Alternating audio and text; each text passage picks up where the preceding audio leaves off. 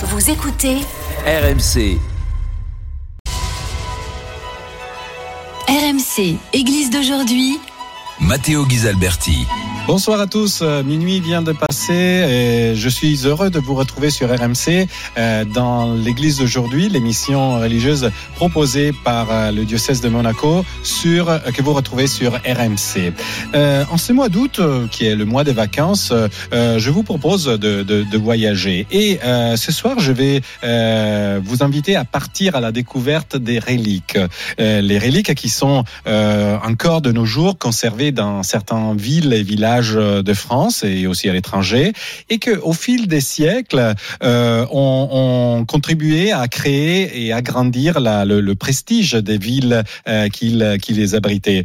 Euh, pour en parler, je reçois ce soir Muriel Gaude Ferragu, historienne, maître de conférence à l'université de Paris 13 Sorbonne Paris Cité et membre junior de l'Institut universitaire de France. Bonsoir Muriel Gaude Ferragu. Bonsoir. Je rappelle qu'au mois d'avril 2022 vous avez euh, publié chez Perrin euh, votre dernier ouvrage dont euh, le titre est Les trésors des rois, sacrés et royauté des rois maudites aux princes de la Renaissance. Et dans votre livre, vous indiquez que pour les premiers rois, l'acquisition des reliques n'était pas une évidence car, je cite, l'idée même d'accumulation interne dans un trésor qui serait personnel au souverain n'allait pas de soi. Qu'est-ce que cela signifie? Est-ce qu'il y a eu un changement de pas à un certain moment? Alors, tout à fait, il y a eu un, grand changement en réalité, puisque longtemps, quand les rois euh, acquéraient des, reliques, à chaque fois, ils les redonnaient à leurs églises, à leurs sanctuaires, euh, pour lesquels ils avaient une grande dévotion. Et le grand changement, c'est qu'à partir en fait du XIIIe siècle, et notamment sous le règne de Saint Louis, eh bien, plutôt que de redonner, de redistribuer ces reliques aux églises, eh bien, on préfère les garder avec soi au sein de son palais. Et bien évidemment, c'est le cas de Saint Louis, puisque quand il acquiert, quand il achète les reliques de la Passion à l'empereur Baudouin II de Constantinople, eh bien, plutôt que les donner, par exemple, à l'abbaye de Saint-Denis, qui se faisait d'habitude, là, il les garde au sein de son palais, le palais de la Cité, le palais royal, et il décide du coup de faire construire cette magnifique Sainte-Chapelle que l'on connaît et que l'on visite encore aujourd'hui avec ses superbes vitraux. Et donc, euh, les rois, ils ont commencé un peu à privatiser cette, euh, ces objets de dévotion qui, étaient, qui sont les reliques. Alors, les reliques euh, font maintenant partie donc de leur trésor personnel, de leur trésor privé. Non seulement il va y avoir ces reliques donc à la Sainte-Chapelle dont ils peuvent se servir, hein, ils vont redistribuer bien évidemment euh, des épines de la couronne d'épines. Ils vont redistribuer aussi des fragments de la vraie croix et d'autres saintes reliques de la Sainte Chapelle. Mais surtout, ils vont petit à petit constituer un trésor qui leur est propre, constituer donc par exemple le roi Charles V, euh, c'est un roi valois qui a régné au XIVe siècle, possédait environ 200 euh, reliques et reliquaires et il les avait près de lui dans ces châteaux. Euh, il pouvait aussi en emmener certains dans des coffres euh, lors de ses déplacements, puisque les rois sont itinérants encore au Moyen Âge. Et ces reliques, donc, sont vraiment, font partie de leur trésor propre.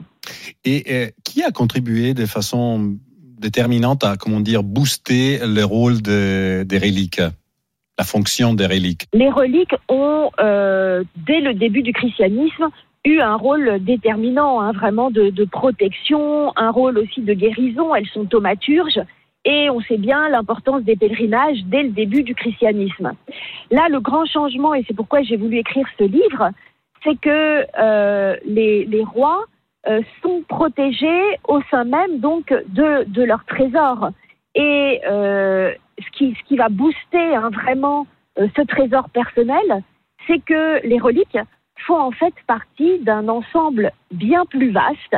Hein, c'est ce que l'on appelle euh, les biens meubles du, roi, donc son, trésor.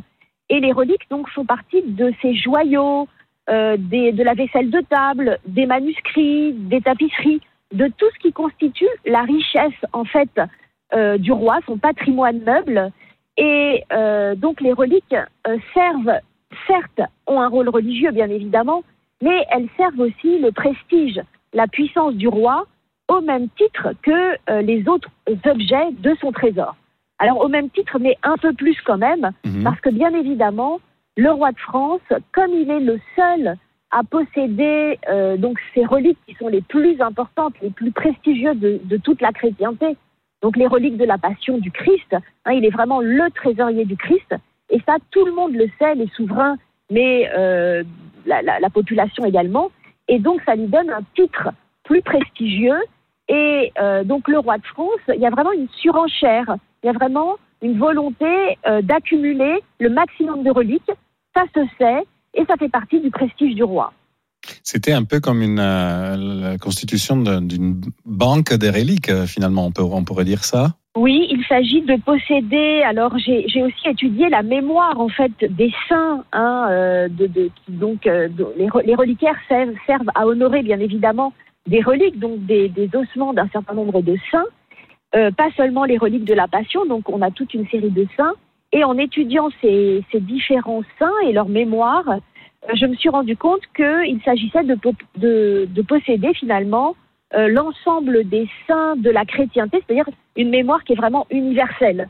Il n'y a pas seulement les, les saints du royaume de France, donc on peut penser par exemple à Saint-Rémy, à Saint-Denis, à Saint-Louis, etc., etc. Euh, il s'agit de posséder donc tous les saints universels, euh, des apôtres euh, comme euh, des évangélistes, comme des saintes femmes, etc., etc. C'était, c'est un peu ce qui, ce qui se passe, qui s'est passé surtout euh, dans les siècles suivants euh, au Vatican, en fait, parce que après il y a euh, cette, cette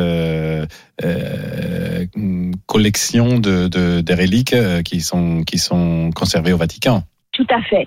Il s'agit vraiment de collectionner le maximum de reliques.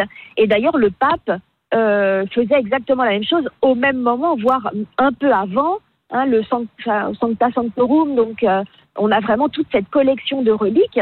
Et c'est vrai aussi des autres souverains. Il faut vraiment voir que c'est un phénomène européen. Moi, j'ai Oui. étudié le Royaume de France, mais c'est un phénomène européen. Et on peut penser aussi euh, à- au Saint-Empereur romain germanique, puisque euh, le célèbre empereur de Prague, Charles IV, Oui. a voulu aussi accumuler mais un maximum de reliques. Et quand il fait construire son château à côté de Prague, donc à Karlstein, euh, là encore, il y a une sainte chapelle exceptionnelle avec des logettes euh, et les portraits des différents saints euh, qui sont dans ces logettes, hein, dont les reliques sont dans ces logettes. Donc on a vraiment ici un phénomène européen, une surenchère en fait, dans la possession de ces reliques, un véritable trésor. Et, vous pensez que, euh, comme euh, justement les rois euh, ont fait appel à, à- aux meilleurs artisans de l'époque pour réaliser des reliquaires ou, ou des monuments pour euh, abriter les reliques, est-ce que euh, cette démarche de la part des rois a peut-être favorisé la, la, la- le développement de nouveautés, nouveaux styles artistiques ou de nouveautés techniques pour l'époque hein? Alors les reliques sont enchâssées dans de magnifiques reliquaires, dont on a un certain nombre d'exemples encore dans nos musées. Et ces reliquaires sont façonnés par les meilleurs orfèvres du temps. Alors pour le trésor des rois que j'ai pu étudier, euh, le grand marché de l'art se situe à Paris et on a des centaines d'orfèvres qui travaillent. Alors certains sont plus connus que d'autres. Et euh, le roi, mais comme les princes également, euh, s'adresse donc à ces orfèvres qui vont inventer en effet euh, des techniques.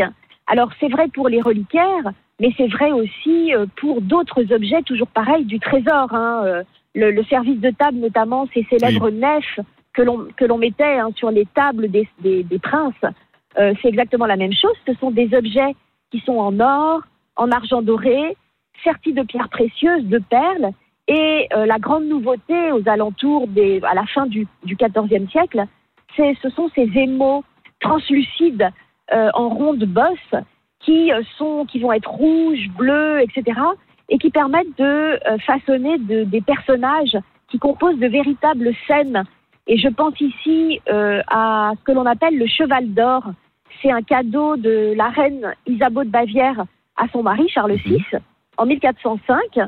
Et ce cheval d'or, ce- c'est vraiment une magnifique scène sur trois étages avec le roi en prière devant la Vierge, euh, qui est elle-même couronnée par des anges.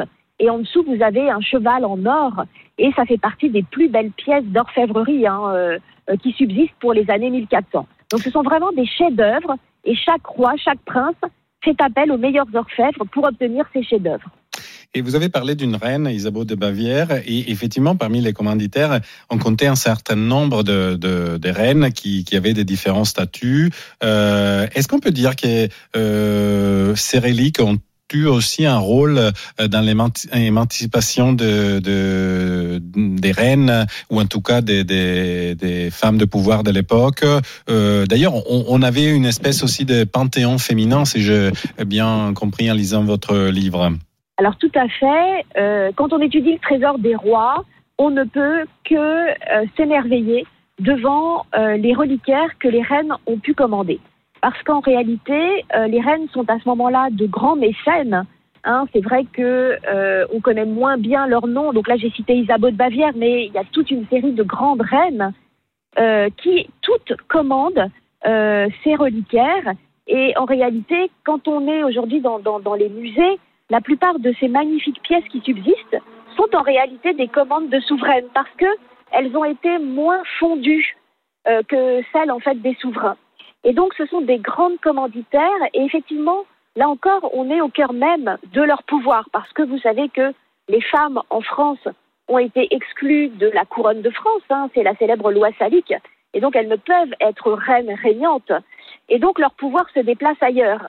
Et ce pouvoir, en l'occurrence, c'est aussi, c'est aussi celui de la commande, du mécénat, euh, dans les arts, dans les lettres, mais également en ce qui concerne les reliquaires elles possèdent au sein même de leur trésor personnel, là encore, des reliques de la Passion euh, et d'autres reliques, hein, bien d'autres reliques.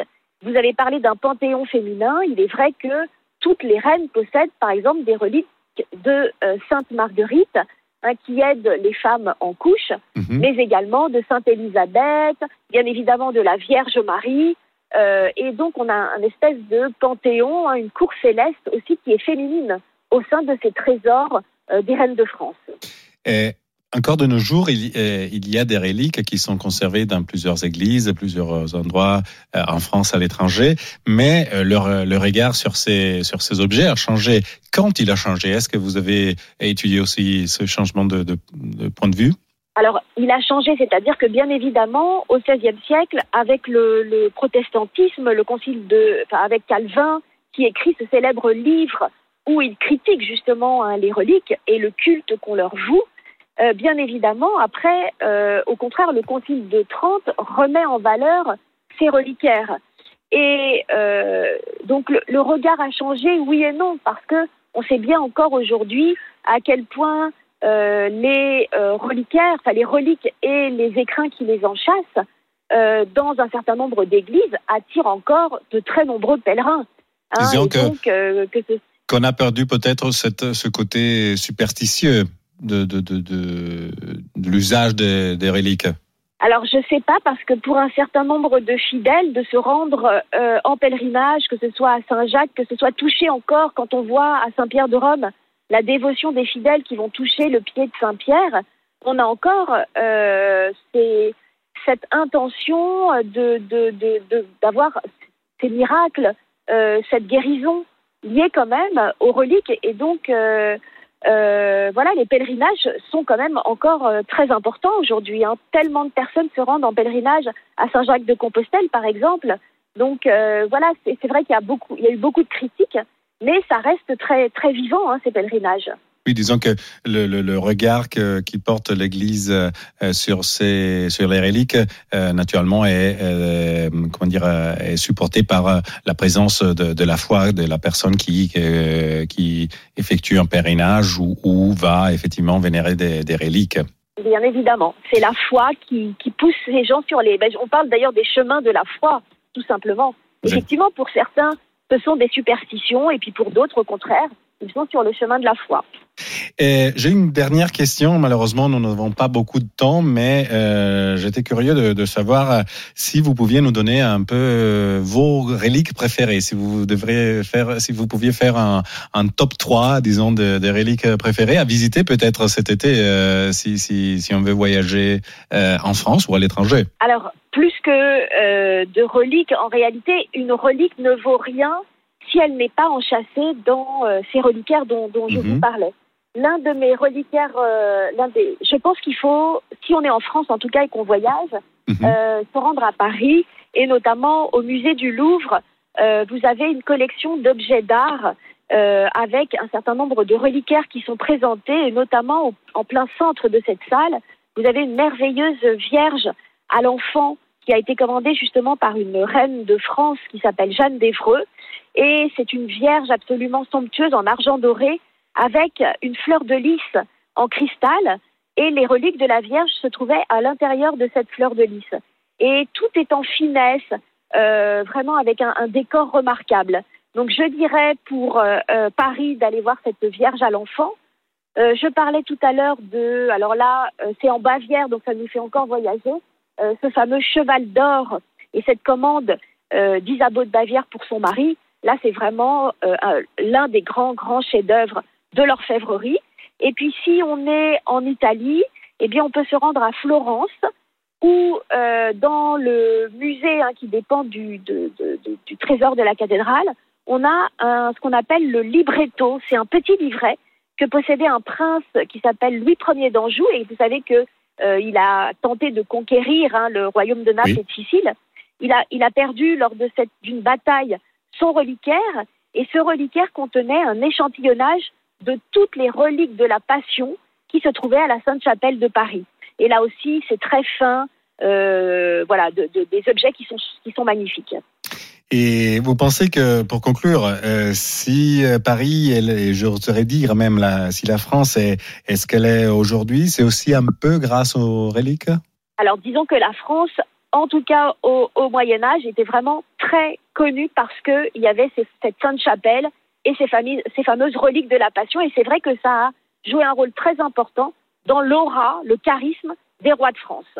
Voilà. Alors est-ce qu'aujourd'hui ça a toujours un rôle Je ne sais pas, mais quand on voit le- la foule qui se précipite encore aujourd'hui, la queue qu'il y a pour visiter la Sainte Chapelle, on se dit que c'est vraiment un des monuments cultes clés euh, du patrimoine encore français aujourd'hui.